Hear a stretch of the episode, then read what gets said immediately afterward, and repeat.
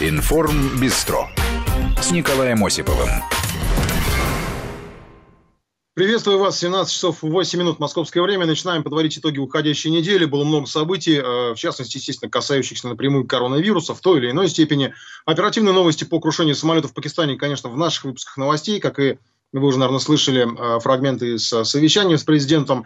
Если так совсем кратко, мы, конечно, подробно будем это разбирать. Если совсем, совсем кратко, то главный тезис, наверное, который сегодня прозвучал, это позитивная динамика происходящего с коронавирусом в нашей стране пик, он либо достигнут, возможно, мы даже уже пошли на снижение, по крайней мере, то самое плато, о котором говорили в последние недели, может быть, даже месяц, э, мы уже находимся на нем, возможно. И это дает повод для оптимизма, а в то же время оснований э, для того, чтобы как-то расслабляться, все-таки нет, потому что надо сохранить осторожность. Об этом сегодня говорили мэр Москвы Сергей Собянин и Владимир Путин на совещании. Давайте послушаем. Тем не менее, несмотря на позитивные факторы, мы видим, что сами абсолютные цифры выявленных больных, э, госпитализаций, они еще высокие. Более того, количество смертей от коронавируса в мае будет значительно выше, чем в апреле. Это очевидно, потому что мы в апреле и в начале мая как раз были на пике заболеваемости. И люди, которые были госпитализированы в то время, за них борются врачи. И большинство из них спасают.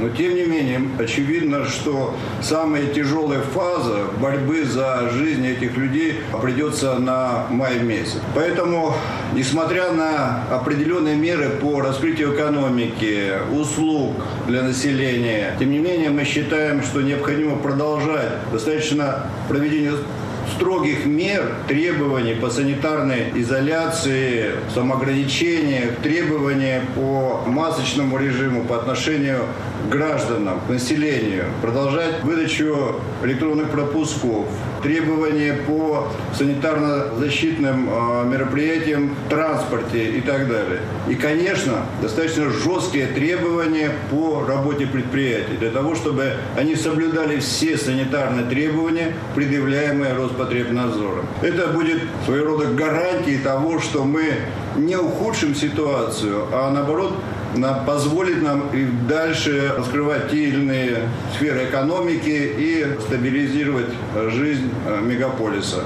Владимир спасибо большое за вашу поддержку и постоянное внимание. У нас, э, вы сказали о пиках, вот пиковая, пиковый средний прирост COVID-19 за неделю был отмечен в стране 26 марта, составил 24,1%.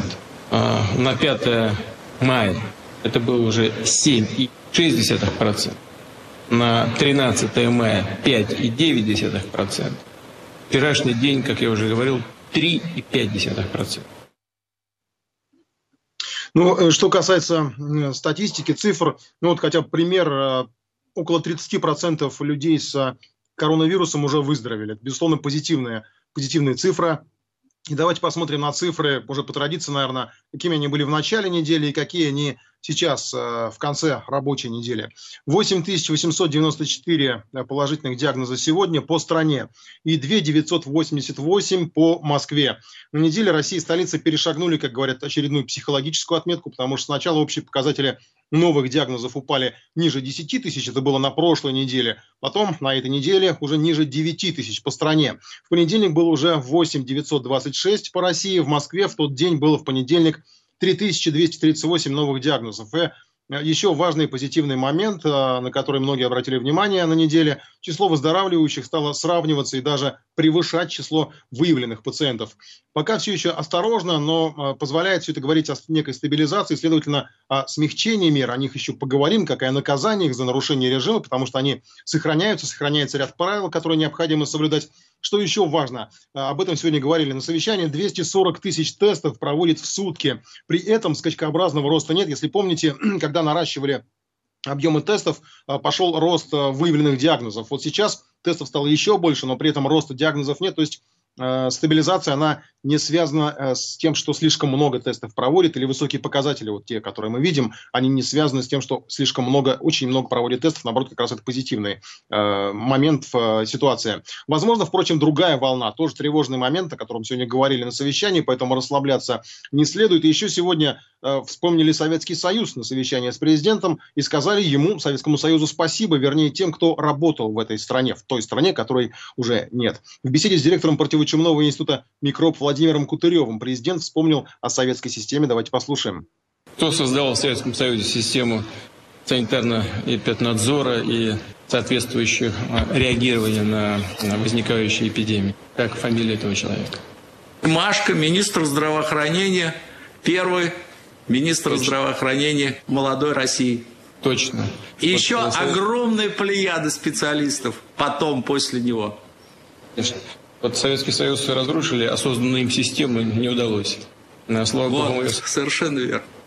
Или э, в том хотя бы виде, в котором она есть. И сейчас есть все основания считать, что мы сделаем дальнейшие шаги по ее... И, собственно говоря, это и происходит. И одна из главных тем недели, конечно, образование. Было большое совещание. А с ЕГЭ удалось определиться. Экзамены будут начиная с 29 июня. Об этом шла речь на совещании с президентом по видеосвязи. Разумеется, пока все совещания проводятся по видеосвязи. Учителя, министры, ректоры вузов обсуждали, что делать э, с этим и предстоящими учебными годами. Ну и главные требования озвучил президент. На что прошу обратить особое внимание. Первое. Безусловный приоритет, как мы много раз уже сказали, хочу еще раз это подчеркнуть, ценность абсолютно – это жизнь и здоровье детей, наших молодых людей, молодежи, вообще всех наших граждан. Безопасность всех образовательных учреждений.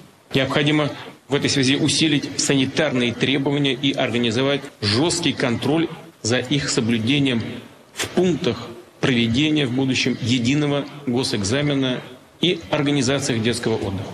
Кроме того, прошу правительства разработать более строгие санитарные нормы к организации очных занятий во всех учреждениях образования.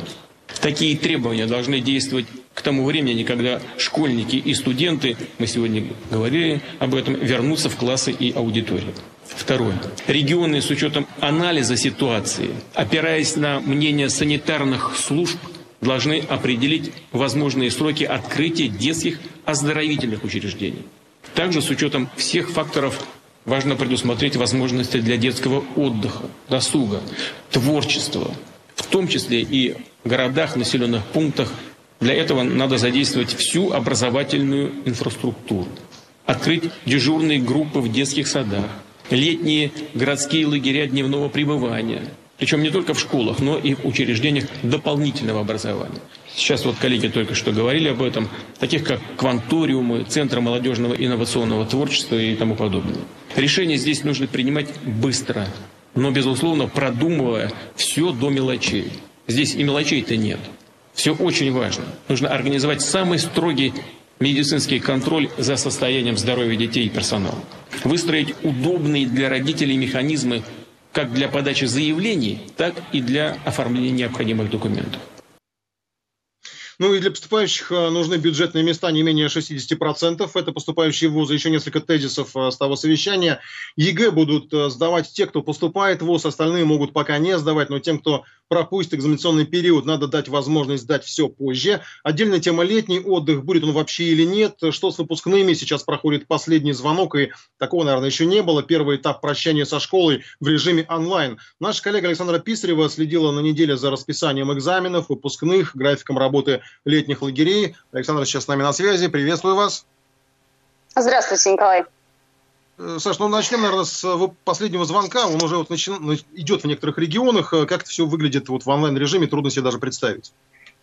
Да, пока что у нас все на удаленке. Даже последние звонки по рекомендации Министерства просвещения традиционную церемонию проводят дистанционно. И вот в большинстве регионов мероприятия пройдут еще 25 мая, в понедельник, но в некоторых э, чуть позже, например, в Кирове назначили на 5 июня или раньше. Так вот сегодня уже состоялись в Тамбове, Чебоксарах, в Крыму прошел общекрымский последний звонок, который транслировали региональные телеканалы. И к новым правилам проведения учителя, выпускники приспосабливались по-своему, приспосабливаются, записывают видео видеооткрытки учителям, делают челленджи с передаванием колокольчика друг другу через экран, устраивают видеоконференции, онлайн-линейки в Воронеже, придумали флешмоб «Школьная революция». Там выпускников призывают публиковать фотографии с 1-11 классов, сравнивать. И некоторые регионы готовят для выпускников сюрпризы. Например, обещают какую-то особую программу в Волгоградской области, пока детали держат в секрете. В Брянске устроили прощальный марафон длиной в 6 дней. А в Астрахани пройдет телемарафон. Будут тоже транслироваться в эфире местных каналов все эти церемонии. Желающие смогут дозвониться в эфир, поздравить одноклассников, сказать слова благодарности учителям,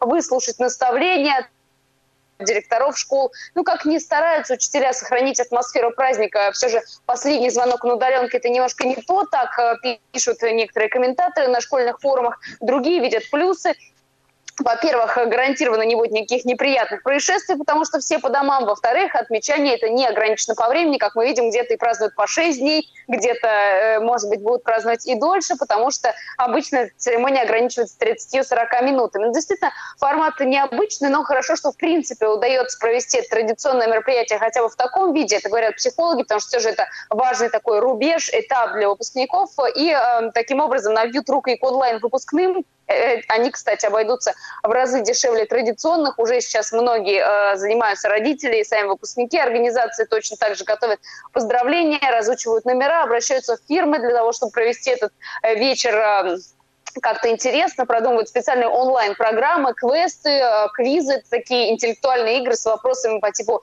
брейн-ринга. Ну и в любом случае, естественно, общий сбор в видеоконференциях никто не отменял. Но хотя сейчас больше всего же выпускников заводят выпускные экзамены, которые придется сдавать, сдавать как раз в офлайне. Хотя и готовились к ним на дистанционке, э, занятия, задания легче делать все же не будут. Выпускные экзамены вообще пройдут по привычной схеме очно с 29 июня и будут сдавать только те, их, э, только те, кто поступает в вузы, остальным аттестаты выдадут на основе годовых отметок. Эм, аттестаты будут сами получать уже индивидуально, а, но именно ЕГЭ покажет результаты первые того самого дистанционного обучения, на которое мы перешли, и в начале следующего года будет также организован контроль эм, э, всероссийские проверочные работы, чтобы при необходимости, если какие-то материалы все же не удалось усвоить э, в удаленном формате, можно было повторить. Ну и возвращаясь к ЕГЭ, досрочный этап в этом году объединили с основным. Первым первым будут сдавать географию, литературу и информатику, 6 июля математику, 9 историю физику, 13 обществознание химию, 16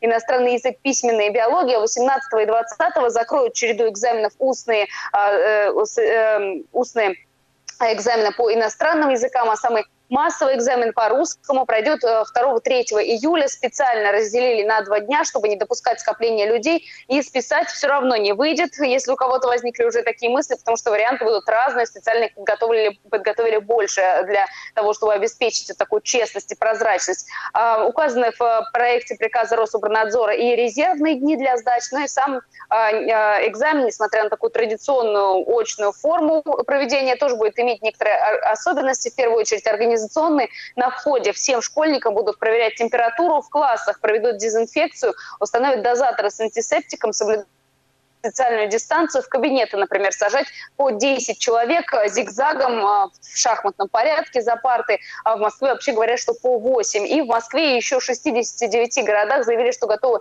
выдавать маски и перчатки выпускникам. А возможно, также будет увеличено число пунктов сдачи, чтобы не допускать скучности. И для этого придется привлекать а, дополнительно учителей. Но, как говорят в школах, к этому готовы. Просто предоставят им дополнительные дни отпуска в другое время, потому что у педагогов как раз летний период – это период отпусков. Но все же такой подход может повлиять на успехи на экзаменах каждого третьего ученика, детей восприимчивых, чутких, так прогнозируют сейчас психологи. По оценкам других экспертов, число отличников на ЕГЭ в этом году снизится на 10%. Но вот о чем точно в любом случае не стоит волноваться, так это о поступлении, потому что подать документы, причем сразу в несколько вузов, естественно, дистанционно смогут все желающие, потому что приемная кампания начнется уже в июле. Дополнительно при этом появится 11 тысяч бюджетных мест по приоритетным направлениям развития экономики и социальной сферы. Эм, э, учиться бесплатно таким образом смогут 6 из 10 абитуриентов. А, за этой формулировкой, что это за специальности, предполагают, что в первую очередь технические, а не гуманитарные. И, конечно, большинство мест, как сейчас говорят специалисты от образования, появится в региональных вузах. И, но учебный год начать, тем не менее, во всех учебных учреждениях страны планируют в сентябре. До этого дети успеют отдохнуть, потому Саш, что ну, летние понятно, смены... что экзамены сдавать в шахматах шахматном порядке. Отдыхать э, летом детям тоже, видимо, в шахматном порядке придется. А, в шахматном порядке не придется и даже не придется носить маски, потому что есть определенные тоже требования и особенности, которые просят учесть лагеря при организации детского отдыха. Например, а, придется отказаться от родительских э, дней, от посещений. Детям и сотрудникам будут регулярно проводить проверку на COVID-19. Э, также могут сократить смены с трех недель до двух, чтобы просто успели отдохнуть больше детей, потому что в нынешних условиях, как посчитали специалисты, тогда успеет отдохнуть только треть школьников, а хочется все же чтобы больше э, детей имели возможность подышать свежим воздухом. Но, впрочем, на мой взгляд, любые условия вряд ли испортят э, отдых подросткам и детям, которых в первую очередь порадуют даже там не вечера у костра или какие-то общие активности, а именно общение со сверстниками не онлайн, а в реальности, потому что, конечно, дети скучают, поэтому в первую очередь. Спасибо большое, Александра Писарева. Наш э, корреспондент разбиралась с образовательными вопросами, как учиться, как сдавать экзамены, как отдыхать. Ну, в ближайшее время мы все узнаем, как это будет на практике. А куда ехать, в общем, тоже вопросы для родителей, для школьников, потому что в регионы э, переезжать, ну, пока не рекомендуют, нельзя. Внутри регионов многие школьники все-таки смогут отдохнуть. Но э, почему нельзя, допустим, на Кубани, наш туристический край? Об этом говорили на совещании президента с Краснодарским краем тоже на неделе. Дело в том, что если устроить в регионе вот такой заезд, то есть риск, что регион превратится в такой некий обсерватор. А, Владимир Путин на неделе лично выходил на связь с главами нескольких регионов, об этом тоже позже поговорим. А, что касается вот а, начала учебного года, ну, по крайней мере, в Москве, то это планируют начать 1 сентября. Ну и еще на сегодня были анонсированы первые итоги масштабного тестирования на э, антитела в Москве. Пригласили э, около 70 тысяч жителей сдавать. Это процедура добровольная, кто хочет, тот приходит. Поначалу было очень много ну, анонсировано, поскольку когда проанонсировали, было много желающих. В общем, потом выяснилось, что далеко не все согласились прийти. Возможно, слишком уж, э, как, что называется, зависли на самоизоляции. Но пришло порядка 10 тысяч. Может быть, просто кто-то работает действительно, или все, тем более, что сейчас возвращаются к работе многие предприятия, просто не нашли времени. Э, но что касается э, эффекта от этой проверки, она еще сейчас как раз сегодня вот анонсировали, анонсированы были первые итоги вот этой проверки, этого тестирования масштабного такого, пожалуй, еще не было в стране, в Москве проверка на антитела позволяет понять ситуацию, эффективность ограничительных мер, э, сроки распространения вируса, его скрытые возможности, потому что пока нет вакцины, медики э, хотят узнать как можно больше о способностях COVID-19, но вакцина уже можно сказать, что близко. Даже уже определенные сроки называют. На неделе было объявлено об успешных испытаниях, и первые результаты уже есть, они довольно обнадеживающие. Олег Яхонтов следит за последней информацией о создании вакцины. Олег, приветствую вас. Здравствуйте. Олег? Да, здравствуйте. По самым последним данным, одна из самых первых вакцин от коронавируса практически создана. Э, создана она в Институте эпидемиологии и микробиологии имени Гамалеи. И, конечно, как вы понимаете, вакцину невозможно создать на пустом месте, э, поэтому наработки у ученых уже были. Все они были достаточно разнообразными. Так вот, несколько лет назад была создана вакцина от лихорадки Эбола. Затем была создана вакцина от атипичной пневмонии. Вы помните это заболевание.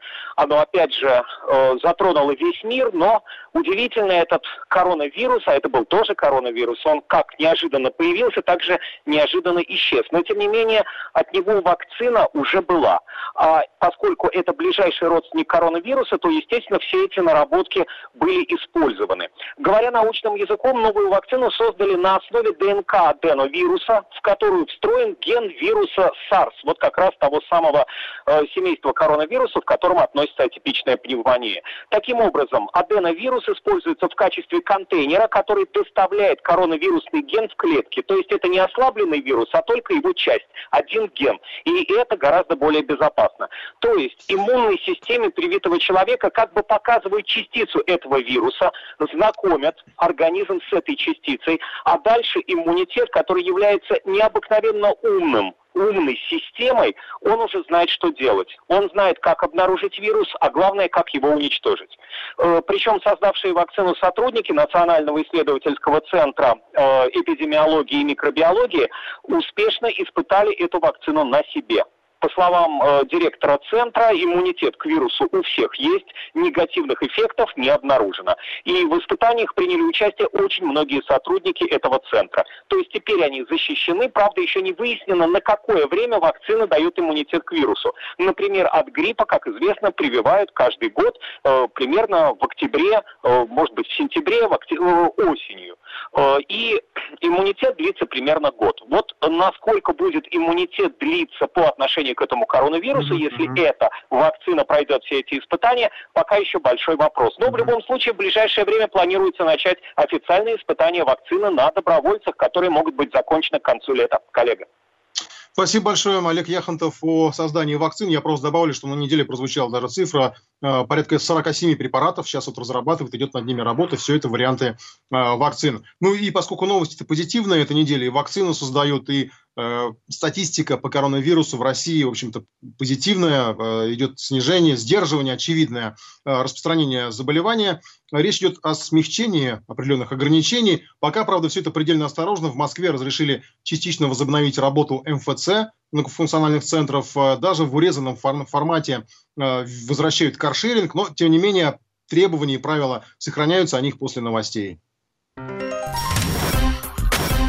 Информ Бистро с Николаем Осиповым.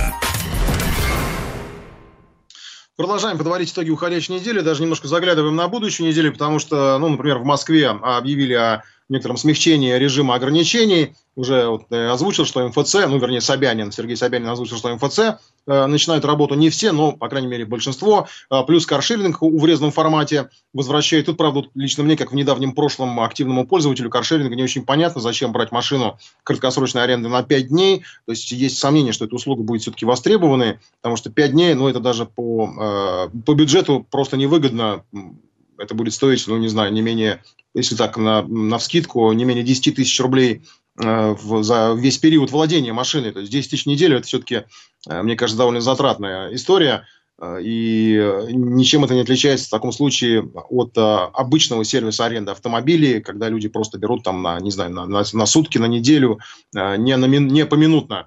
Но что касается режима, естественно, сохраняются требования соблюдать этот режим, то, что остается. Самоизоляцию никто не отменяет, ограничения по присутствию работников в офисах никто не отменяет, максимальное дистанцирование необходимо соблюдать, та же самая социальная дистанция, средства защиты. И за нарушение правил по-прежнему грозят штрафу, штрафы Поэтому следует быть внимательнее, потому что э, в Москве, например, со следующей недели начинают действовать только свои столичные пропуска. И всем уже, включая жителей Подмосковья, необходимо их оформлять. Раньше было по-другому, можно было с пропуском в Подмосковье э, ездить в столицу. Э, чаще всего, всего из-за невнимательности именно при оформлении документов люди получают штрафные квитанции. Но, ну, правда, не всегда. Иногда происходят довольно казусные ситуации, явные ошибки системы. К примеру, человек вышел на балкон, вот и получил штраф. Как это бывает, мы сейчас расскажем. Сначала запускаем голосование, вернее, уже запустили, штрафовали ли вас за нарушение режима. Э, несколько вариантов ответов. Нет, я рассчитываю, что он будет, наверное, самым популярным.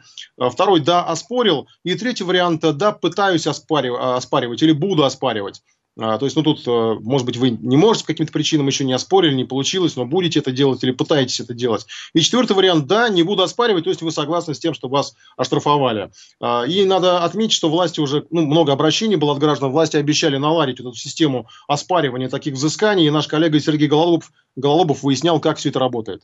Супружеская пара москвичей переболела коронавирусом и попала на карантин. Приложение «Социальный мониторинг» скачали, регулярно отсылали селфи, но все равно им стали приходить штрафы на общую сумму 44 тысячи рублей. Стали выяснять почему. Пока есть только предположение. Под подозрение попал балкон. Дело в том, что их дом в столичном районе Рублева на границе Москвы и области. Когда молодожены выходили на свою лоджию со смартфоном, чтобы поснимать красивые пейзажи, к гаджету подсоединялась базовая станция, которая располагалась располагается уже в Подмосковье. Социальный мониторинг фиксировал, что они оказались в другом регионе, то есть вышли из дома, рассказали супруги порталу Life.ru. Посмотрели свой телефончик на фотографии, на даты фотографий. Они очень четко совпадают э, с датами штрафов. Датами штрафов. Вышел на балкон, сфотографировал, ушел с балкона, опять вернулся, опять сфотографировал, получил два штрафа. два штрафа. С вечера 29-го мы из дома нос не высовывали. Девятиэтажный дом, девятый высокий этаж. И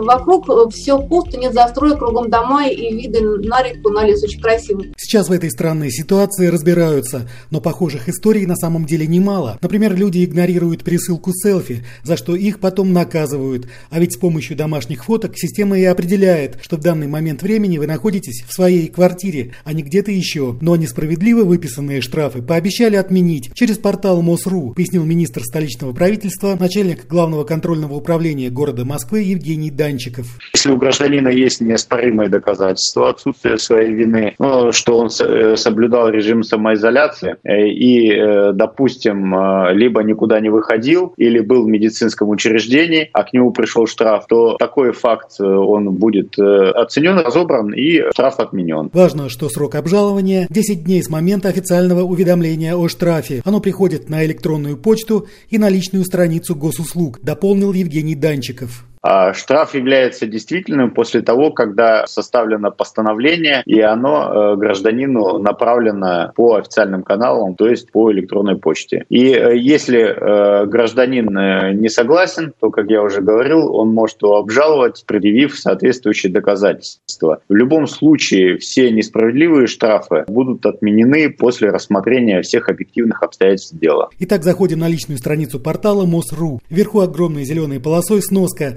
Коронавирус, оставайтесь дома. Нажимаем. На следующей странице под таблицей с медицинской статистикой коронавируса видим зеленую строку «Обжалование штрафов». Нажимаем и выходим на выборку всех видов нарушений. Первый пункт по нарушениям режима самоизоляции. Кликаем строку «Подать жалобу онлайн». Выходим на само письмо. Ваше имя, фамилия уже вписаны. Заполняем прочие исходные данные. Суть вопроса содержания обращения. Обязательно прикладываем фото и видеофайлы вашей невиновности. Отсылаем. Если вернуться на страницу обжалования штрафов, то второй пункт касается автомобилистов, а точнее их езды без цифрового пропуска. С МОСРУ вас перенаправят на сайт автокода. Но все же, если штраф онлайне отменить не удалось, тогда остается только обратиться в суд, говорит управляющий партнер юридической фирмы «Интеллектуальный капитал» адвокат Роман Скляр. И в суде уже объяснять, почему данная ситуация произошла. Суды, я думаю, будут вникать в каждый конкретный случай, и суду необходимо будет объяснить. Если не было нарушения режима, то показать, почему не было, штраф будет отменен.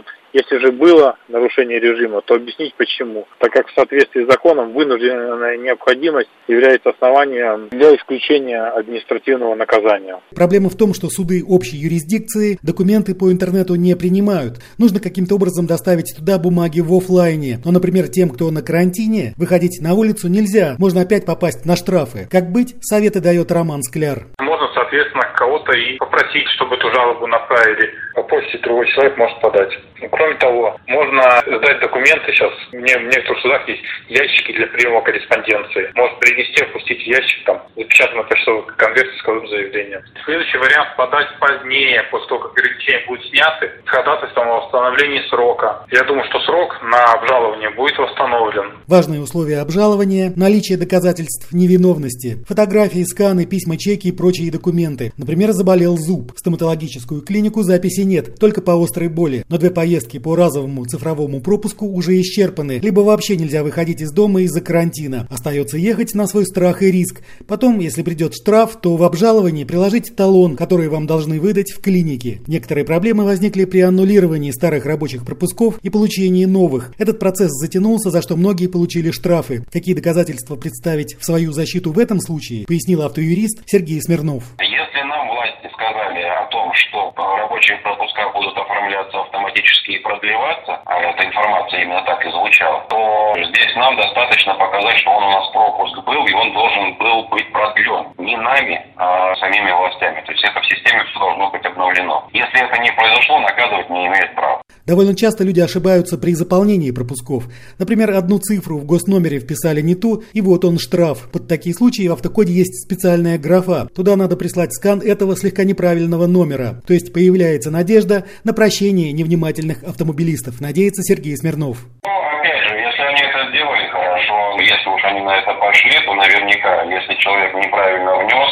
ну, там, одну цифру, да, или там одну букву, а по всем остальным, ну, понятно, что это он же про свою машину дал в виду. Может быть, но это все на усмотрение московских властей. В истории со штрафами за выход на балкон супруги к своей жалобе прикрепили фотографии окрестного пейзажа, на котором видна Москва-река, за ней Красногорск, то есть Московская область. Также добавили свои съемки заката, ради которого они и выходили на лоджию, а также сканы штрафов. Время фотографирования природы и уведомлений о штрафе почти совпадают. Теперь карантинные супруги надеются, что в их истории разберутся, сопоставят представленные доказательства и сделают вывод, что молодожены из дома не выходили, а приобщались к прекрасному со своего балкона. Сергей Глалобов, Вести ФМ. Ну, такая на тема штрафов. Понятно, что, ну, это можно было предположить, что будут э, штрафы, которые будут люди оспаривать, будут ошибочные, в том числе и а, по мере возможности системе их дали возможность оспаривать, уж простите за тавтологию. Сейчас подведем итоги голосования. Я просто еще добавлю, что вот мы с нашим корреспондентом Сергеем Гололобовым пытались понять, а, каким образом фотография заката может а, указать на то, что это Московская область, и они не нарушали границы региона в данном случае. Довольно странно. А, но, тем не менее, в общем, если есть какие-то доказательства, видимо, их лучше уж использовать все, что есть, в том числе э, фотографии заката.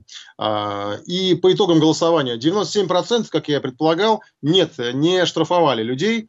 Э, два человека всего, я просто уже, это 0% в, в, в нашей выборке голосования, всего два человека оспорили, получили штраф и оспорили.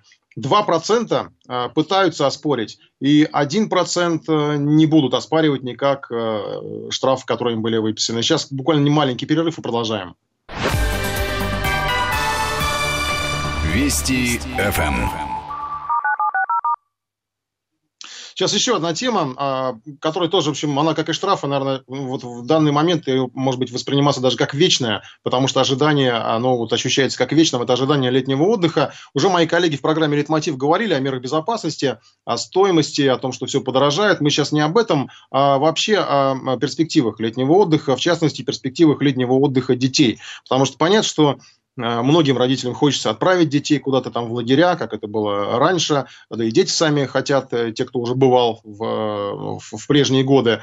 С зарубежными курортами пока все не очень ясно, о них э, в следующем часе мы поговорим. И там вроде бы даже готовят графики, составляют какие-то открытия пляжей, сколько будет стоить лежак, кстати, отдельный вопрос, тоже про это будем говорить.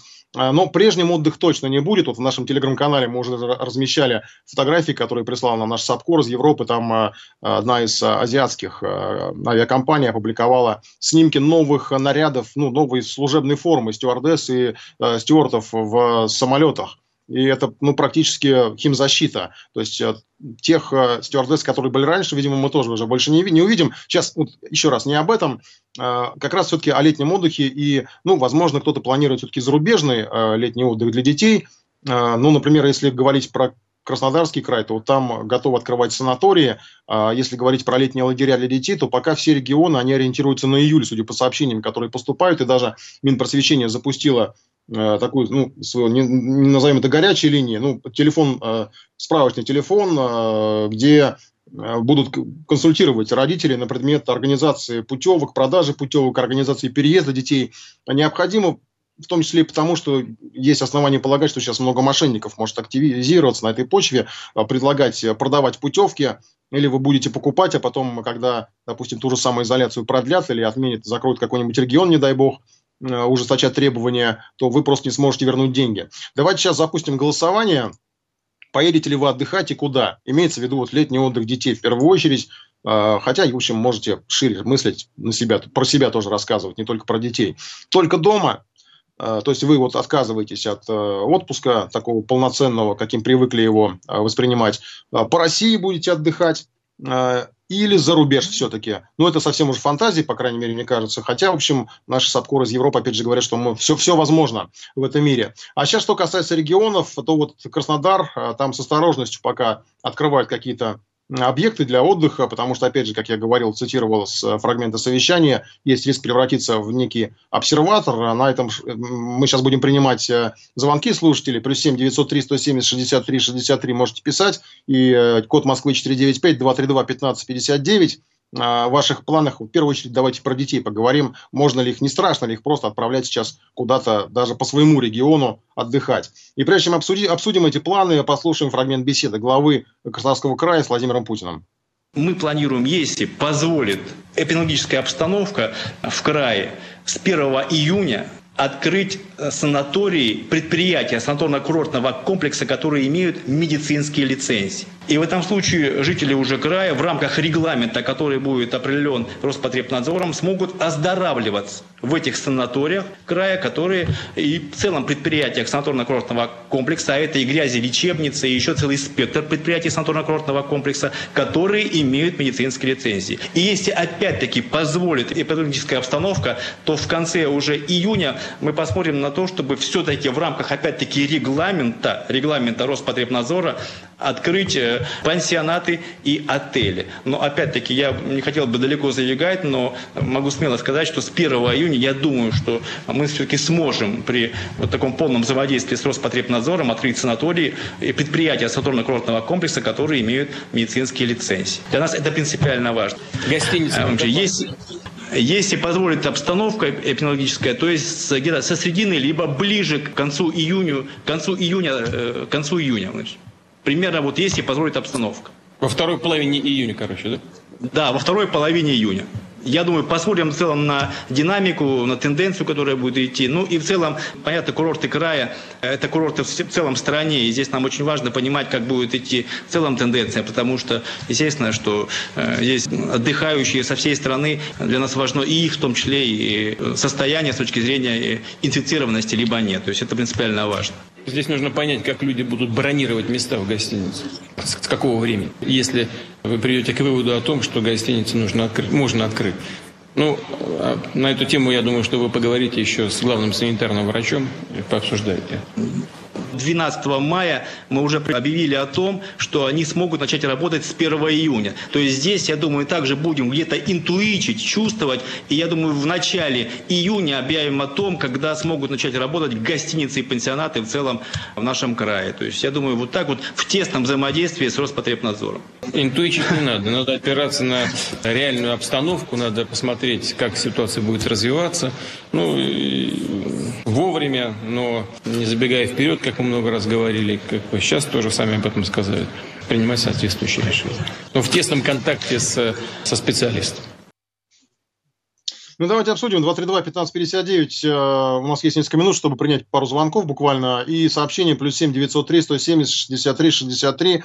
Поедут ли ваши дети куда-то отдыхать в этом сезоне? Или только домашний, ну, вот в лучшем случае, не знаю, дачный вариант – потому что, ну, наверное, самый безопасный. И, наверное, есть, вот, ну, так вот, если порассуждать, есть э, основания остерегаться все-таки каких-то выездов, потому что если так вспомнить прежние сезоны, то и без всякого коронавируса регулярно каждое лето приходит, приходили сообщения из лагерей, а, то отравление, то инфекции, то что угодно, и детей там вплоть до массовых эвакуаций из этих лагерей и закрытий последующего, конечно же, этих лагерей, которые потом опять открываются, и э, проблем там могут быть ну, на чем угодно, не только с, э, с санитарной обстановкой, а с пожарной обстановкой, уж не хочется вспоминать да, вот эту историю с Дальнего Востока, которая еще на памяти с катастрофическим пожаром и гибелью детей.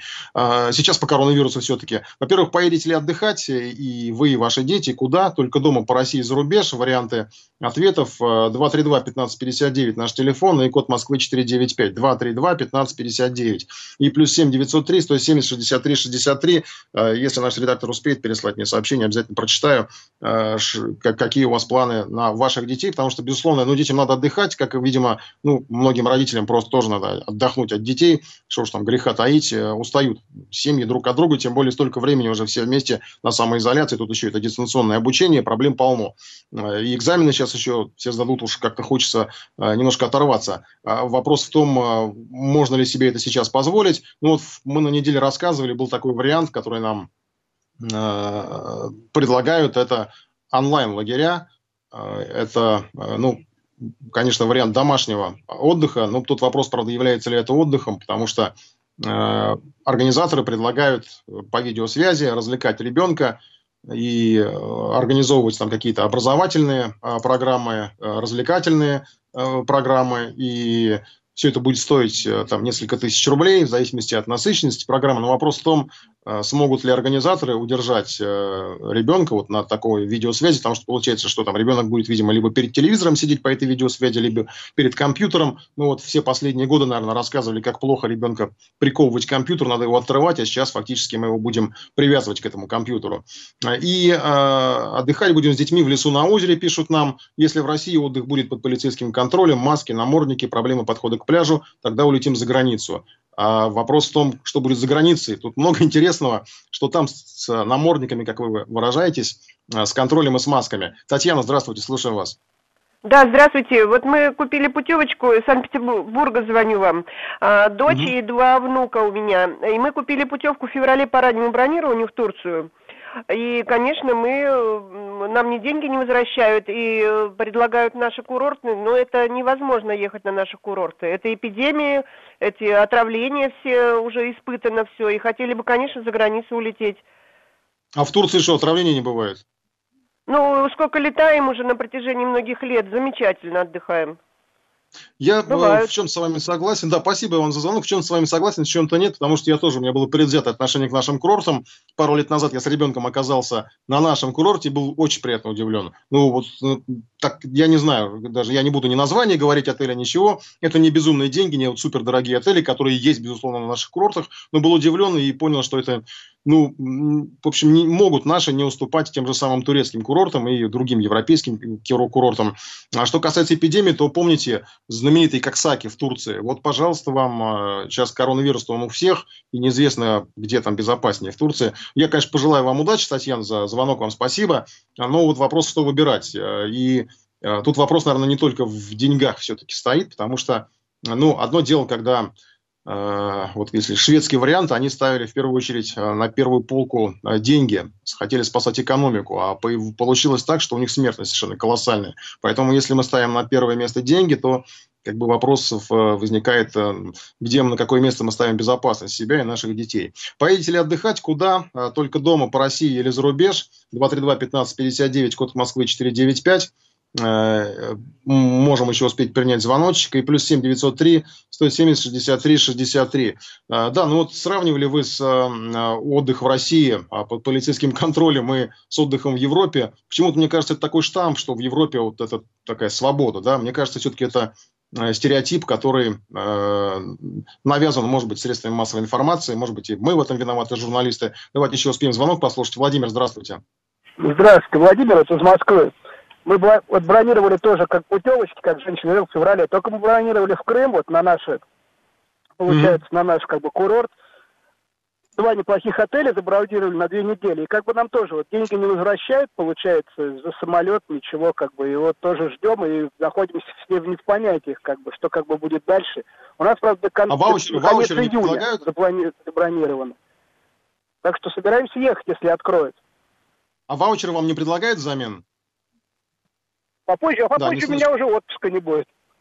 А, понятно, понятно. Спасибо, Владимир, за звонок. Детей, уже не... Вы все подгадывали вот на это вот. Спасибо вам за звонок. Уже не остается почти времени. Успеем, наверное, подвести итоги голосования. Прошу нашего редактора прислать а, мне э, варианты ответов наших слушателей.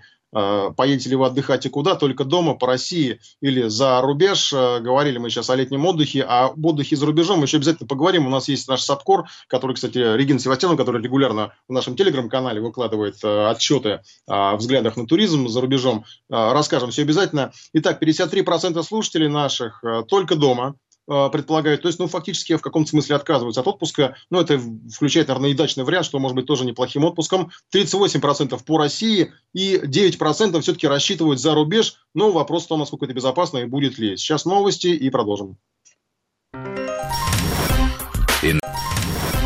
Информ Бистро с Николаем Осиповым. Продолжаем эфир. 18 часов 7 минут московское время. И подводим итоги уходящей недели. Главный итог, наверное, пожалуй, все-таки а, то, что ситуация с коронавирусом в стране стабилизировалась. Уже несколько раз, можно сказать, признали это разно, на разных уровнях, от президента до там, министра и до э, медиков, э, то, что это происходит. И э, то, что мы вышли, наконец, на то самое плато, о котором говорила глава Роспотребнадзора Анна Попова.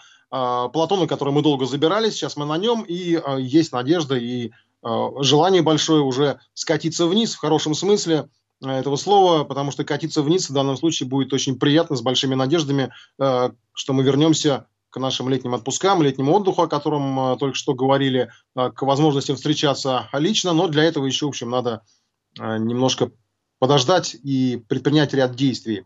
Ну вот, в частности, на высшем уровне на неделе со стороны президента был предпринят ряд тоже действий. Это прямой контроль регионов, проверка ситуации в Краснодаре, о чем мы рассказывали в предыдущем часе. Еще одно важное совещание – это проверка ситуации в Дагестане. И муфти республики Ахмад Абдулаев говорил тогда о ситуации в регионе как о крайне сложной. Больницы переполнены, смертность 700 человек, в том числе 50 медработников погибли от коронавируса.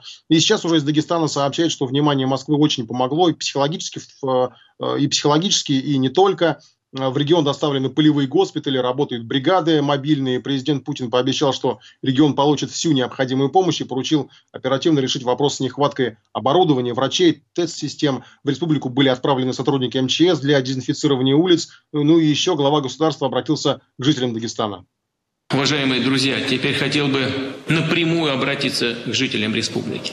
Я вспоминаю мою встречу с великим Расулом Гамзатовым в сентябре 2003 года и его известные слова «Главное для счастья и процветания Дагестана – это неделимость, нерушимость, единство всех народов и наций Дагестана, чувство семьи единой». Я знаю, что испокон веков в Дагестане берегли и берегут верность традициям товарищества, чести, доблести и взаимовыручки, уважения к старшим. Эти традиции служили людям опорой и в лихолетии Великой Отечественной войны. И в 1999 году, когда дагестанские ополченцы защитили своих матерей, жен, детей и стариков, дали отпор агрессии международных террористов. С тех пор у меня особое отношение к Дагестану. Мы многое вместе сделали для того, чтобы на земле Дагестана был мир. Вместе начали и обязательно продолжим работу по решению экономических, социальных задач, стоящих перед республикой. А сейчас от наших совместных действий, от усилий всех жителей республики, от вашей сплоченности, выдержки, ответственности, от строгого следования рекомендациям врачей и специалистов зависит, чтобы Дагестан как можно быстрее преодолел угрозу эпидемии чтобы мы сберегли главное. А главное – это жизни людей. Рассчитываю на вас, дорогие. И хочу, чтобы вы знали и были уверены, с Дагестаном сейчас будет вся Россия. И это непростое время. Мы пройдем вместе. И так будет всегда. Сделаем все, чтобы помочь вам справиться с общей бедой. В разных регионах ситуация действительно разная. Еще одно обращение, в общем, ну, как и Дагестану, еще ко всем мусульманам, пожалуй, прозвучало оно тоже во время одного из региональных совещаний. Это было общение с главой Республики Татарстан Рустамом Минихановым. И во время связи с Дагестаном тоже президент об этом говорил. Предстоят праздники для мусульман, но надо быть предельно осторожными и необходимо быть дома. Вами проделана большая очень работа по борьбе с коронавирусом, и она приносит реальный результат. Это дает возможность открывать экономику. Это очень здорово, спасибо вам за это. Но впереди, вы знаете об этом лучше, чем я, потому что сам вы мусульманин, и большая часть жителей Татарстана исповедуют ислам. Впереди праздники. Большие, радостные, красивые, интересные. Я знаю, что в Татарстане есть такая традиция, там Христианские праздники соседи отмечают вместе с христианами, а соседи христиане, православные отмечают мусульманские праздники вместе со своими соседями, исповедующими ислам. Это очень хорошая традиция, замечательная. Но сейчас особая ситуация. Вот вчера мы об этом говорили достаточно подробно с руководством Дагестана. Как вы планируете провести эти праздники? Как Значит, относитесь религиозные деятели? Я очень внимательно слушал ту установку, которую вы озвучили. Мы сто процентов э, с этой установкой согласны и мы не планируем никаких мероприятий. Сегодня время, когда мы должны беречь каждого из нас, поэтому все эти праздники будут, каждый будет праздновать дома. Я тоже буду это делать у себя дома. Поэтому э, в этом вопросе целиком полностью поддерживаем вашу позицию. Религиозные деятели поддерживают такой подход, да? Э, ну, у нас разговор со всеми уже давно, и полное понимание. Здесь никаких э, разночтений у нас, Владимир, нет. Мы все это понимаем правильно. Ну, рано или поздно снимут ограничения, будут и праздники, будет и возможность встретиться с близкими людьми, с родными, может быть, которых, э, к сожалению, вот все это время многие, наверное, и не видели, только по телефону связь, ну или видеочаты сейчас есть. Э, и, наконец, можно будет праздновать и даже путешествовать, может быть, не так, как раньше, но тем не менее. Все этого, конечно, ждут, и уже даже возникает, наверное, ощущение, что лето пропало, хотя оно еще и не начиналось, в общем-то, и весны-то как, вроде как нормально это еще не было, хотя уже все распустилось, по крайней мере, в Центральной России. Транспортники готовят нам новые правила правила, готовят эти правила для туристов. Э, хотя, в общем, с туризмом тоже еще вопрос, но ориентиры определенные есть. Тот же июль уже называют в плане, э, даже июнь в плане возможных путешествий по России. Э, ранее, опять же, на неделе это звучало, предлагали сделать в самолетах шахматную рассадку. Сейчас в шахматном порядке предлагают рассаживать, по крайней по-моему, буквально всех, вот и школьников на экзаменах, и пассажиров в самолетах. Но от шахматного варианта отказались потому что посчитали бесполезно, мы слишком затратным, просто никто не полетит, слишком дорого будет стоить билет в эконом-классе, по цене бизнес-класса придется лететь.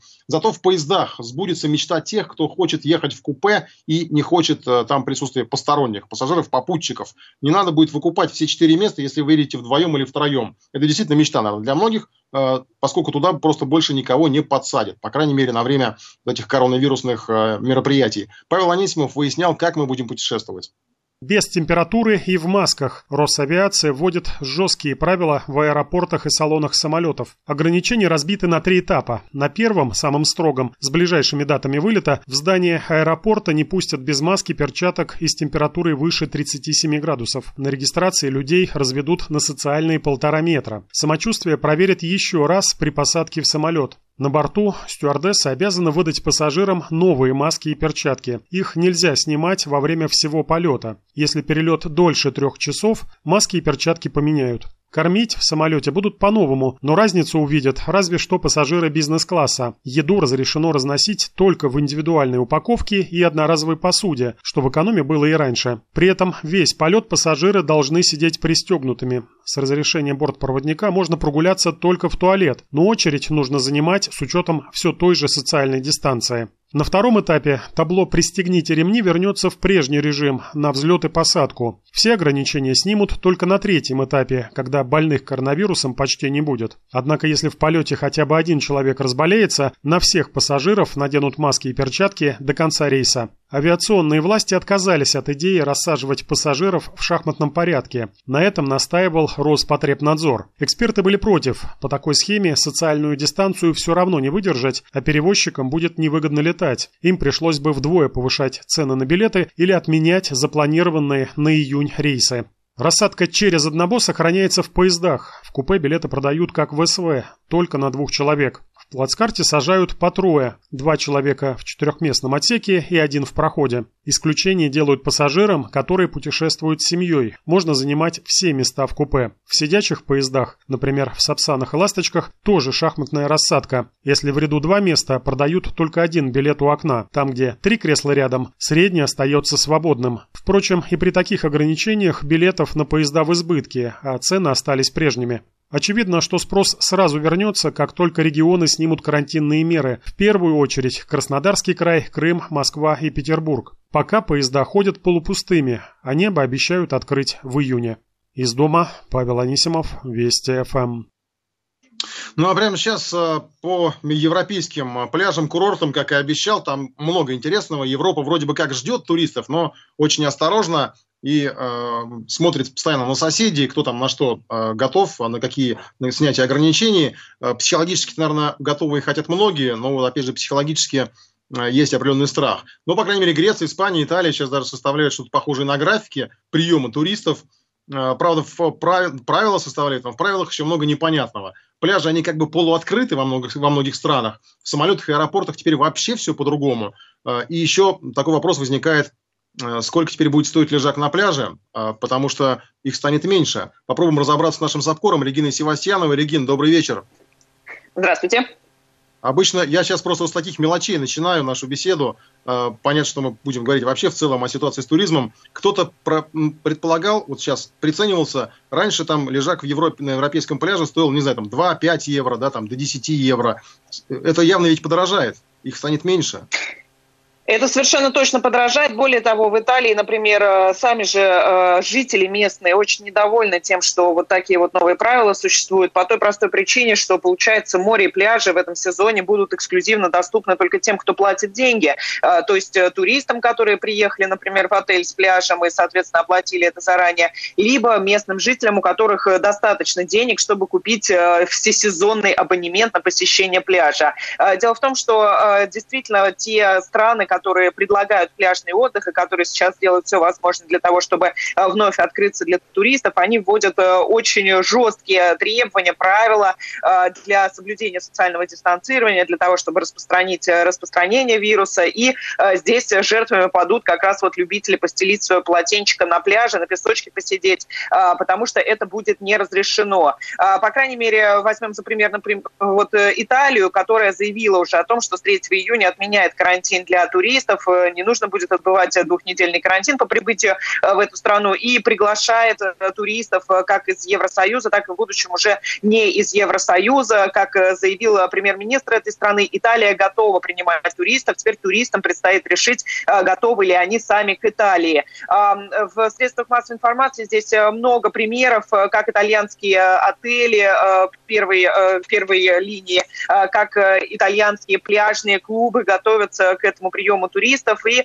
например, э, вот конкретная ситуация, когда небольшой городок в 15 километрах э, от Рима, обычно э, принимающий единовременно 80 тысяч пляжных отдыхающих, теперь при новых требованиях сможет принимать только 32 тысячи человек единовременно. Рестораны и бары, вот конкретный, опять же, бар в газете описывается, э, который единовременно может обслуживать 150 гостей, э, теперь при новых требованиях сможет принять только 12 человек. Это, естественно, означает повышение цен, э, меньшее количество людей сможет получить работу сезонную, ну и, конечно же, намного меньше прибыль. Сейчас владельцы вот таких бизнесов говорят о том, что они уже потеряли, конечно, много, но в будущем потери еще больше. Ну а что делать? Никто не хочет получить штраф, а штрафы устанавливаются очень серьезные за нарушение вот этих правил, поэтому а, всячески э, находят разные варианты, как именно гарантировать соблюдение требований. Итальянское правительство, например, потребовало, чтобы а, зонтики на пляже располагались на расстоянии 4,5 метров друг от друга. Дабы туристы не перепутали эту дистанцию, на многих пляжах появляется специальная разметка из канатов. Просто натягивают канаты, через которые только разве что перепрыгивать, но вряд ли кто-то это будет делать. Другие пляжи вводят э, электронную систему бронирования лежаков и даже специальные электронные браслеты, а, по которым можно будет наблюдать, сколько человек сейчас единовременно находится на пляже. А, соответственно, вот как я сказала, бронирование это будет не бесплатным. Не только в Италии, кстати. А, даже вот здесь, в Бельгии, здесь тоже есть э, приморские курорты, курорты Северного моря. Сейчас э, обсуждается законопроект, согласно которому для того, чтобы посещать пляж летом, нужно будет на все лето арендовать э, пляжную кабинку. Это даже не 100 евро, это даже не пара сотен евро евро. Это будут приличные деньги. Опять же, э, речь будет идти о том, что не все смогут получить э, доступ к морю э, в этом сезоне. Разные варианты для того, чтобы спугнуть или выгнать вот тех туристов, которые не заплатили, которые постелили просто свое полотенчико, тоже придумываются. Самый популярный вариант, кстати, в Греции уже активно используется, это распугивать этих людей с помощью дрона. Полицейский либо специально нанятый человек вот с этим дроном летает над пляжем, пляжем и смотрит, что люди не нарушают, не остаются, например, дольше положенного времени. Да, дедлайн, что называется, пребывание на пляже, тоже некоторые страны устанавливают. Испания, например, заявила о том, что большинство пока что э, пляжей и пляжных клубов, которые откроются, э, смогут разрешить своим туристам находиться на пляже только 4 часа и не более. Кстати, сегодня э, Испания стала очередной страной, которая заявила о том, что она откроется для международных туристов. Ранее такие заявления сделали Италия, которой мы сказали, Хорватия, Мальта, э, Греция, Кипр, э, там уже дата даже конкретная, Греция и Кипр откроются 15 июня, Италия 3 июня, Испания чуть-чуть попозже планирует открыться, Мальта ждет туристов тоже примерно в середине июня. Ну и добавлю, что здесь действительно очень серьезные э, идут споры между странами Евросоюза, можно, нельзя, когда привело это к тому, что накануне саммит министров туризма Евросоюза не смог согласиться по единой вот европейской этой а, схеме открытия для туристов ни по одному пункту. Поэтому теперь нужно следить за новостями из национальных столиц, потому что они будут определять, когда и как туристы смогут э, приехать к ним отдыхать, если захотят. Николай? Регин, я начал с частности, вот про лежаки, э, и закончим, наверное, частностью. А маски, перчатки, вот это все на пляже нужно?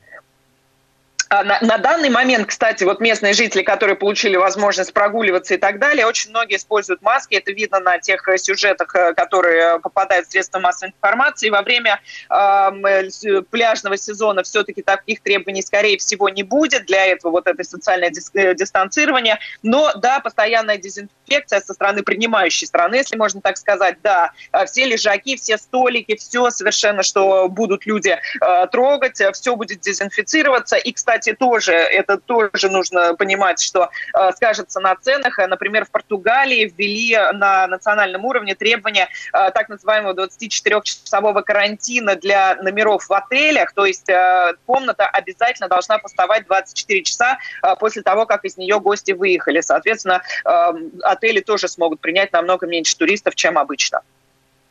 Спасибо большое, Регина Севастьянова, наш европейский САПКОР о пляжном будущем Европы. Тут вопрос, кстати, возникает сразу, если они на 24 часа замораживают номер, почему не на две недели? А, тоже карантинные, да, как режим, сколько там вирус живет на поверхности, говорили в самом начале, а, от нескольких дней, там, по-моему, как раз до двух недель даже называли, или до семи дней, ну, неделю хотя бы, не очень понятно. И вот э, дал наш корреспондент ответ нашим слушателям, которые писали про намордники на российских пляжах, что на европейских пляжах эти намордники тоже носят, пока, правда, не обязательно, но вот дроны над вашими головами вам гарантированы, и контроль, и я думаю, что европейская неотвратимость наказания тоже в какой-то степени гарантирована, если э, вы доберетесь до европейских пляжей. Я не пугаю, сейчас и не агитирую за наши пляжи, я просто э, предупреждаю. Давайте сейчас по еще одной теме э, недели, это Украина.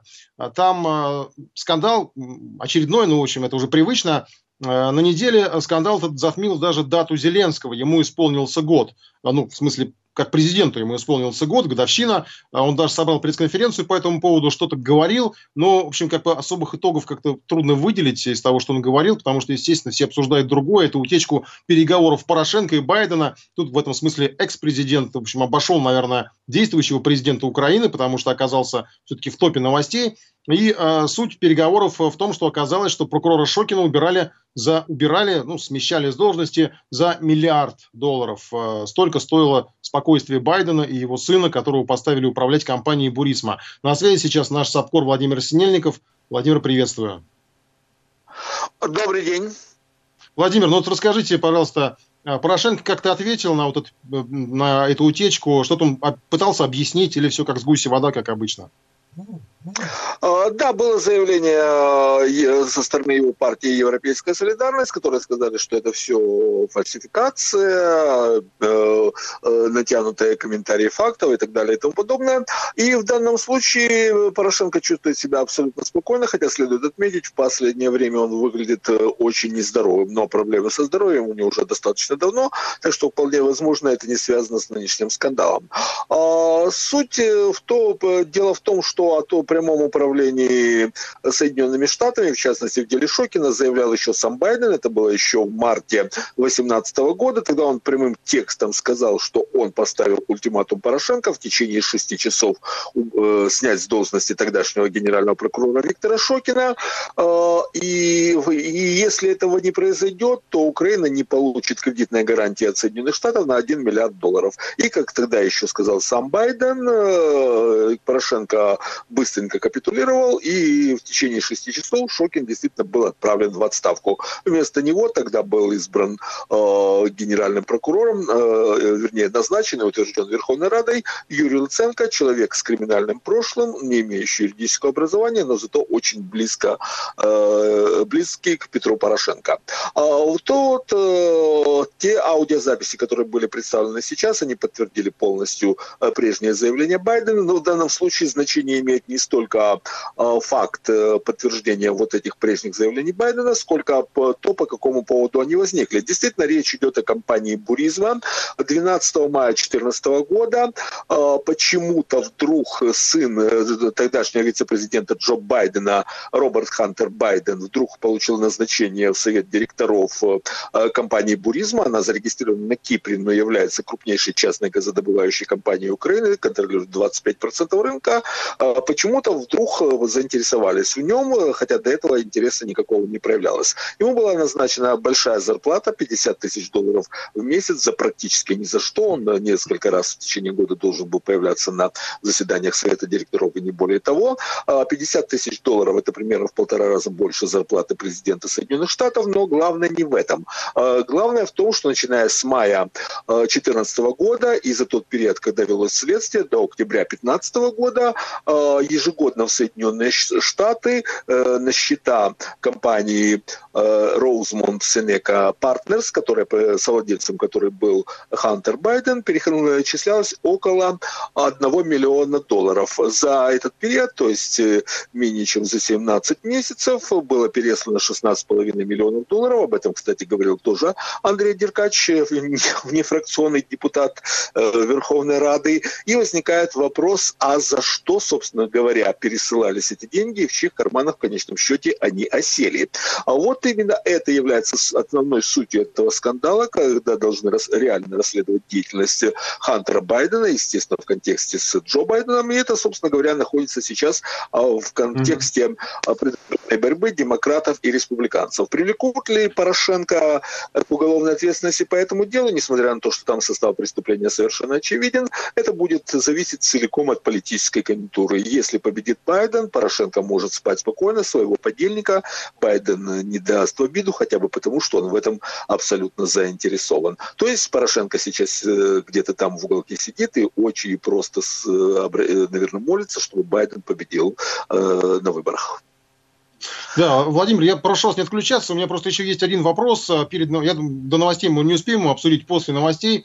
Просто все говорят, вот эти вот там 50 э, тысяч долларов зарплата в месяц, э, несколько миллионов переведенных на счета, а тот самый миллиард кто-нибудь видел все-таки, вот из-за которого, да, который, э, это одна из, один из инструментов в этой большой игре. После новостей, сейчас я просто еще добавлю, что вот проанонсирую, наверное, в новостях прозвучит, уже первой версии причин крушения самолетов в Пакистане могло стать причиной крушения столкновения с птицами. Сейчас послушаем новости и продолжим, все-таки узнаем, что с миллиардом между Байденом и Порошенко. Бистро с Николаем Осиповым. Продолжаем еще немного по Украине. Все-таки вот я задал вопрос нашему коллеге Владимиру Синельникову. Он на связи с нами, наш САПКОР в Киеве. Что с этим миллиардом, из-за которого весь сырбор, а, который обещал Байден Порошенко, этот миллиард кто-нибудь видел когда-нибудь? А, дело в том, что э, реально этот миллиард, естественно, никто никогда не видел, потому что американцы изначально не собирались его давать. Речь идет не о том, что они предоставили миллиард долларов, речь идет о том, что они предоставили э, кредитные гарантии на миллиард долларов. Это означает, что Украина должна была где-то самостоятельно изыскать этот миллиард долларов, у кого угодно одолжить, а Соединенные Штаты просто гарантировали, что они вернут эти деньги, а в том случае, если этого не сможет или не захочет сделать Украина. Э, говоря попросту на что для понимания на бытовом уровне, это абсолютная и полная аналогия а, поручителя по кредиту. То есть кто-то э, выступает в качестве поручителя и говорит, что если э, э, тот, кто берет в долг, не сможет вернуть кредит, то, соответственно, он оплатит самостоятельно. А, то есть реально никаких денег не было, и это вообще касается всей американской помощи в кавычках Украине, потому что вся помощь, которую они предоставляют, это и несколько раз были вот такие кредитные гарантии каждый раз на миллиард, то есть реальных денег не было. Или военная помощь, которая предоставляется, это американцы просто передают э, уста, устаревшую, снятую с вооружения военную технику, которую все равно выбрасывать, по принципу все равно выбрасывать, давайте отдадим Украине. А там направляются автомобили, например, завезли партию Хаммеров, которые 30 лет простояли на складах, два катера, а подавили пару бронеков. Да. Да, бронекатера, которые вообще там был только корпус, там был, да, были даже сняты двигатели, э, которые тоже 30 лет отслужили в береговой охране, и их просто подарили Украине, и Украина за свой счет их перевозила, причем это стоило столько, что собственные новые бронекатера было э, строить дешевле, но это же подарок от самих Соединенных Штатов, как отказаться. А, то же самое противотанковые ракетные системы, которые разработки еще 70-х, 80-х годов и так далее далее и тому подобное. То есть все старье, которое все равно выбрасывают, давайте все равно отдадим Украине. Вот и все. Спасибо большое, Владимир Снельников, наш САПКОР в Киеве. Сейчас еще по международным темам. А, на международном уровне состоялись еще одни а, похороны очередного договора. Ну, по крайней мере, они уже так обозначены, то есть еще а, официально как бы все не похоронили, но уже начали. Речь о договоре «Открытое небо». Вашингтон решил закрыть это самое «Открытое небо» и решение о выходе США из договора вступает в силу через 6 месяцев, начиная с пятницы 22 мая. Договор был заключен между э, государствами, членами ОБСЕ в 1992 году. Он дает возможность странам-участницам совершать инспекционные облеты территории друг друга, наблюдая за военной деятельностью и соблюдением действующих договоров в области контроля над вооружениями. Ну, в разное время там было разное число участниц этого договора, от 20 до 30. Ну, и повод разрыва со стороны США, якобы Россия что-то не соблюдает. В принципе, уже привычное обвинение.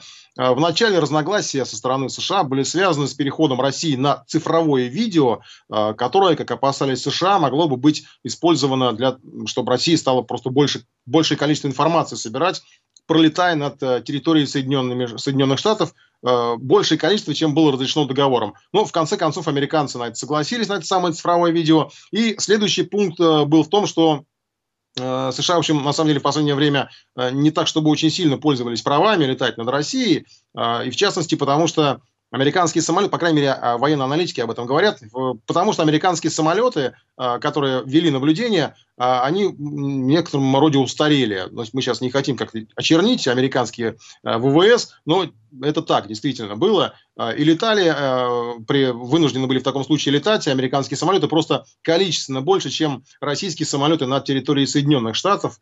Ну и США еще один, одним камнем преткновения была история с Калининградом, э, Чечней и Грузией. В частности, э, Россия вводила ограничения на полет над этими регионами, и там, в общем, были со стороны России предложения урегулировать эти вопросы, но возникли сложности с Грузией, ну и в частности там Абхазия, Осетия, потому что понятно, что с Грузией это достаточно нервно это реагирует.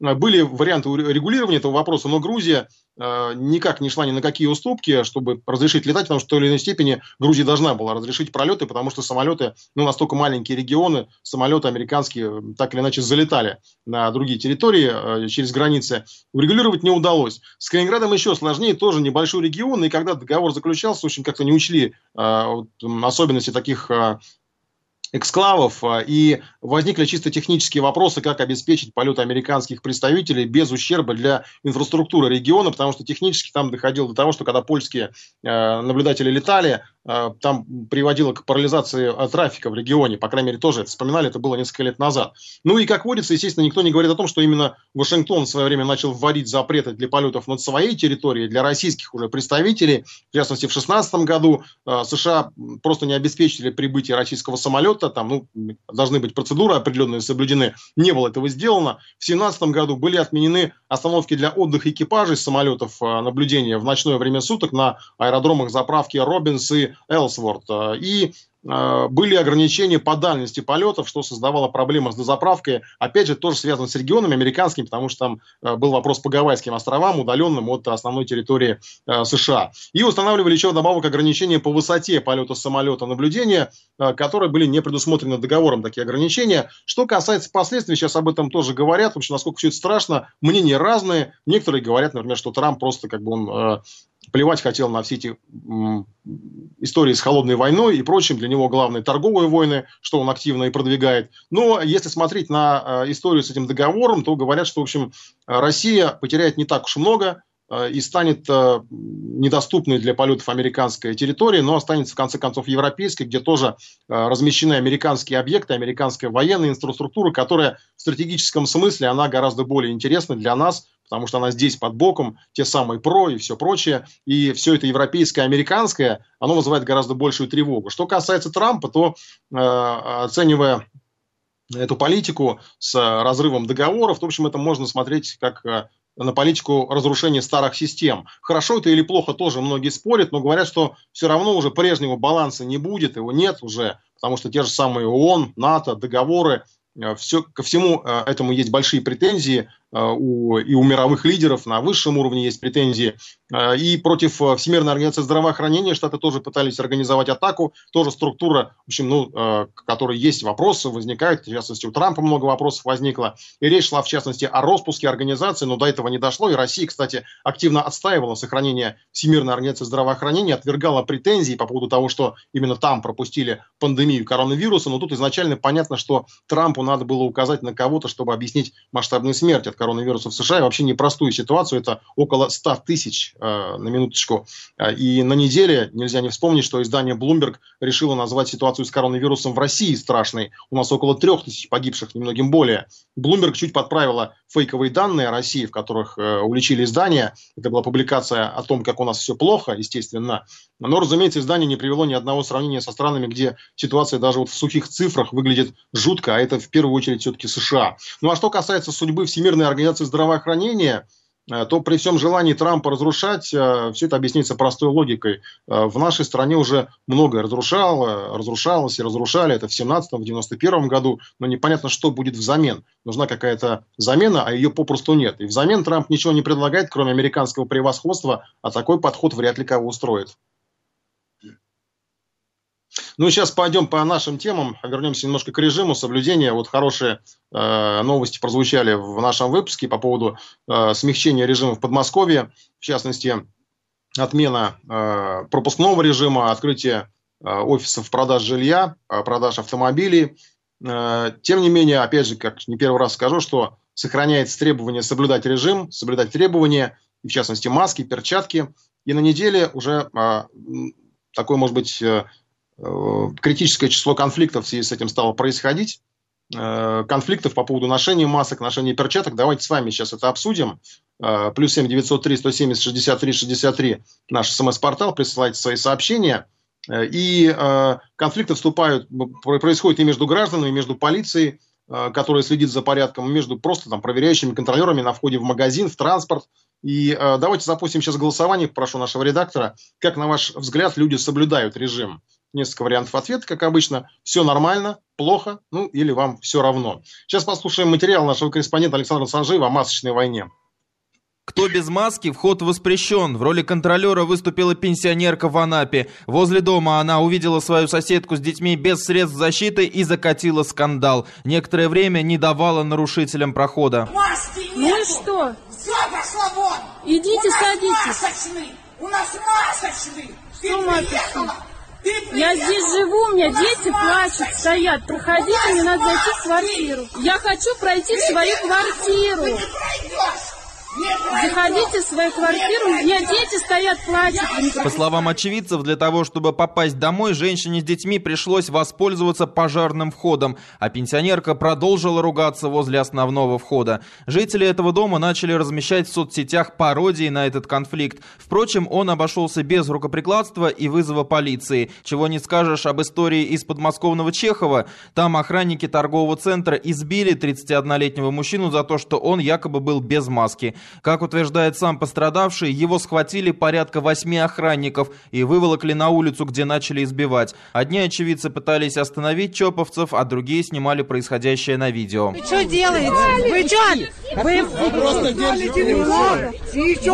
По версии охранников, конфликт произошел вовсе не из-за отсутствия маски. На самом же деле посетителя заподозрили в краже. Ко всему прочему, он якобы был пьян и вел себя неадекватно, потому и пришлось его вывести на улицу. На чьей стороне правда, вероятно, придется установить только в суде. Пока же пострадавший написал заявление в полицию и снял побои. То, что они есть, хорошо видно на любительской съемке сразу после потасовки. Что на нас напали, блин. Я просто хочу разобраться, какого меня закрутили здесь. И головой об этом. А вот в Петербурге охранника метро избил пассажир. Ему запретили спускаться в подземку без маски, однако мужчина начал прорываться через турникет.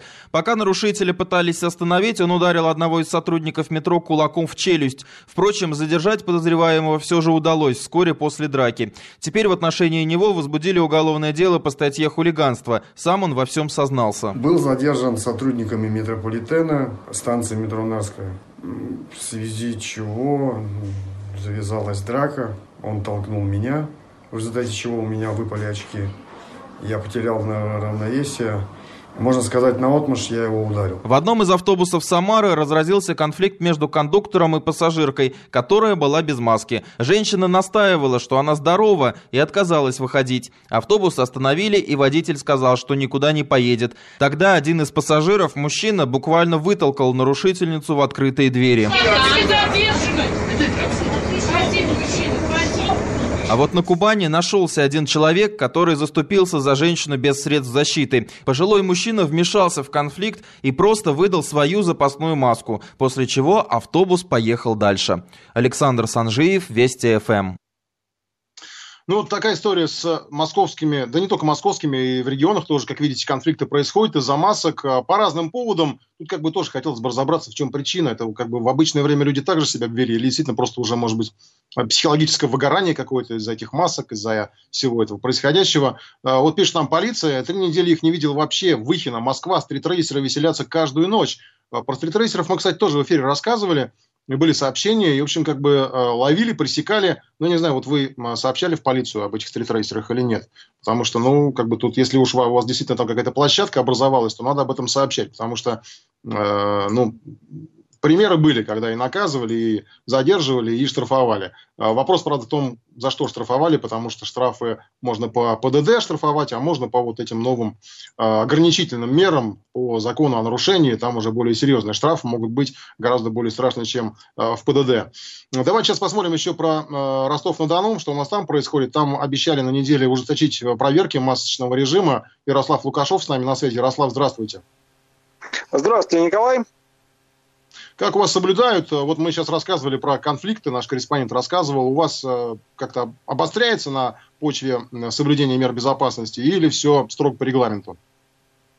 Ну, пока идет без конфликтов, то есть люди друг друга не заставляют надеть маски, э, и примерно на две части разделилось общество людей ходят в масках, соблюдают э, введенный не так давно, буквально несколько дней назад, масочный и перчаточный режим в, рекоменду, э, в качестве рекомендации, а масочный э, – это обязательный режим. То есть сейчас э, в общественных местах запрещено находиться без масок, в общественном транспорте, в магазинах, да и даже на улице могут остановить полицейские и потребовать надеть а перчатки рекомендовано носить, но за, за их отсутствие не, никак не предусмотрено никаких санкций, никто не штрафует и за этим не следит. Так вот, люди те две трети, которые маски носят, и многие из них еще и перчатки носят э, одноразовые, они э, никак не пытаются повлиять на оставшуюся треть, на несознательную треть, на тех людей, которые ходят без масок, таких все еще довольно много, и, собственно, именно поэтому и было решено ужесточить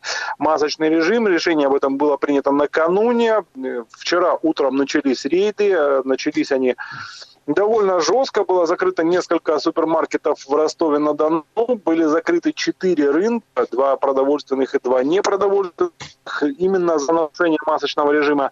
Сегодня все это продолжилось, но сегодня, внимание, полицейских уже понемногу перемещается к зонам отдыха, традиционным для ростовчан. Это э, роща Кумжинская на окраине Ростова, левобережная часть города, где находятся пляжи, скверы, э, заведения общепита и вообще традиционные места отдыха людей и сейчас.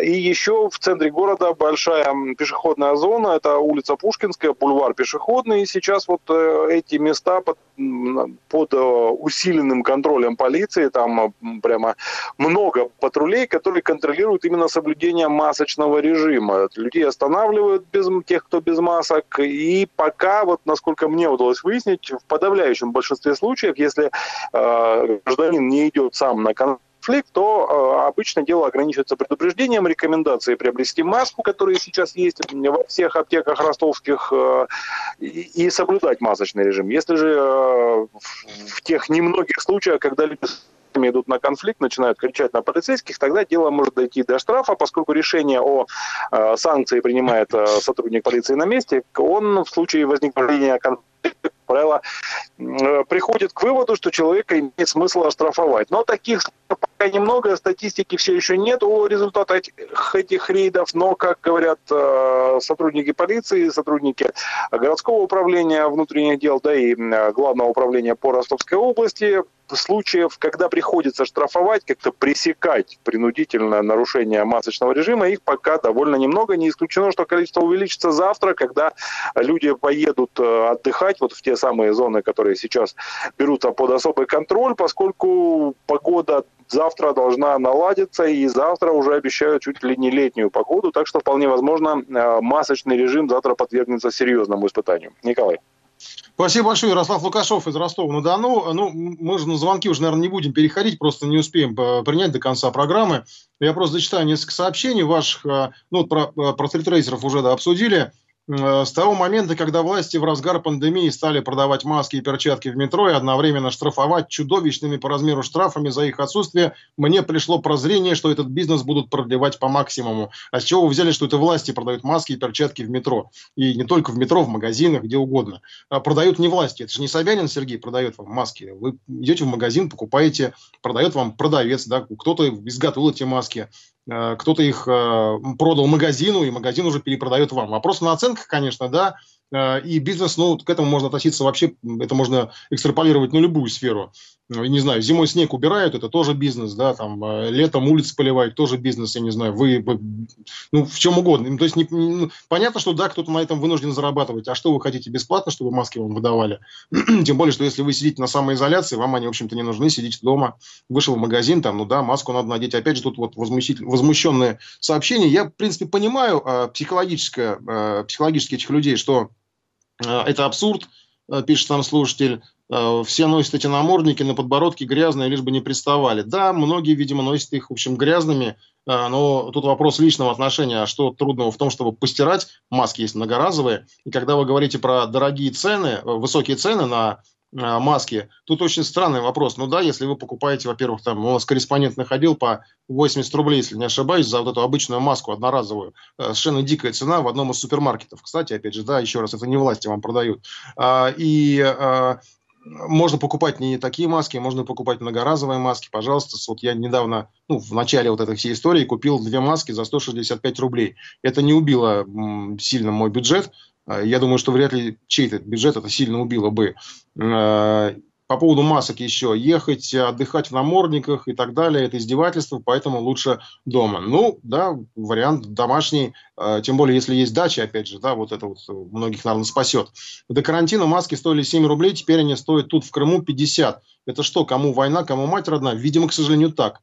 Спрос рождает предложение, правильно вы пишете. А, дальше вы про войну, а, армия получит топливо в 10 раз выше. Ну, в общем, вы обобщаете уж совсем до а, катастрофических последствий. Но да, действительно, у бизнеса жажда нажива на здоровьях людей – это, в общем, возмутительно. И вопрос, и в том числе в нашем эфире неоднократно задавали, когда ты видишь маску за 80 рублей, которая, вот как вы пишете, стоила 7 рублей. Я не знаю, откуда вы знаете, кстати, я раньше не покупал их, поэтому просто не знаю, сколько они раньше стоили.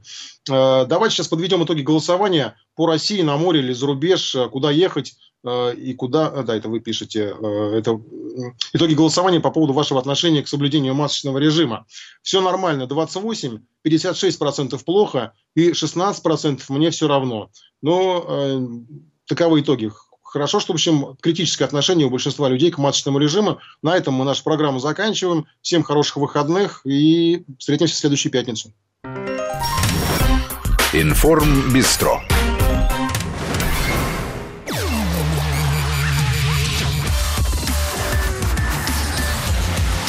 Автовести. Здравствуйте.